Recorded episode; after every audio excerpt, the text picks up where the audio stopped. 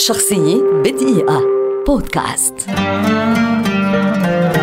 بوريس سباسكي لاعب شطرنج روسي شهير ولد عام 1937 ويعد واحدا من عباقرة الشطرنج في التاريخ فهو أستاذ دولي كبير كان بطل العالم العاشر في الشطرنج ويعرف بأنه أحد أعظم اللاعبين الأحياء وأكبر أبطال العالم سنا. ظهرت عبقرية سباسكي في سن مبكرة وأصبح بطل العالم للناشئين عام 1955 في عمر 18 عاما واستمر في مسيرة نجاحه حتى استطاع أن ينتزع لقب بطولة العالم من البطل السابق نيجران بتروسيان واحتفظ بالبطولة في الفترة ما بين عامي 1969 و 1972 فاز بالبطولة السوفيتية للشطرنج مرتين عامي 1961 و 1973 وخسر مرتين مباريات كسر التعادل وكان مرشحا لنيل لقب بطولة العالم سبع مرات. أعلى تصنيف وصل له سباسكي يمنح من قبل الاتحاد الاتحاد الدولي للشطرنج كان 2690 نقطة وآخر تصنيف مسجل له هو 2548 نقطة عام 1972 خسر بوريس سباسكي لقب بطولة العالم أمام العبقري الآخر غريب الأطوار بوبي فيشر. في مواجهة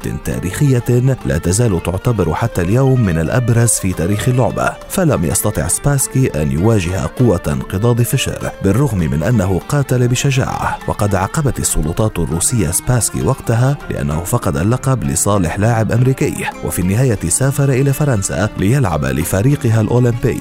وفي عام 1992 عاد ليواجه فيشر مرة أخرى في مباراة مجموع جوائزها خمسة ملايين دولار لكنه خسر مجددا. شخصية بدقيقة. بودكاست.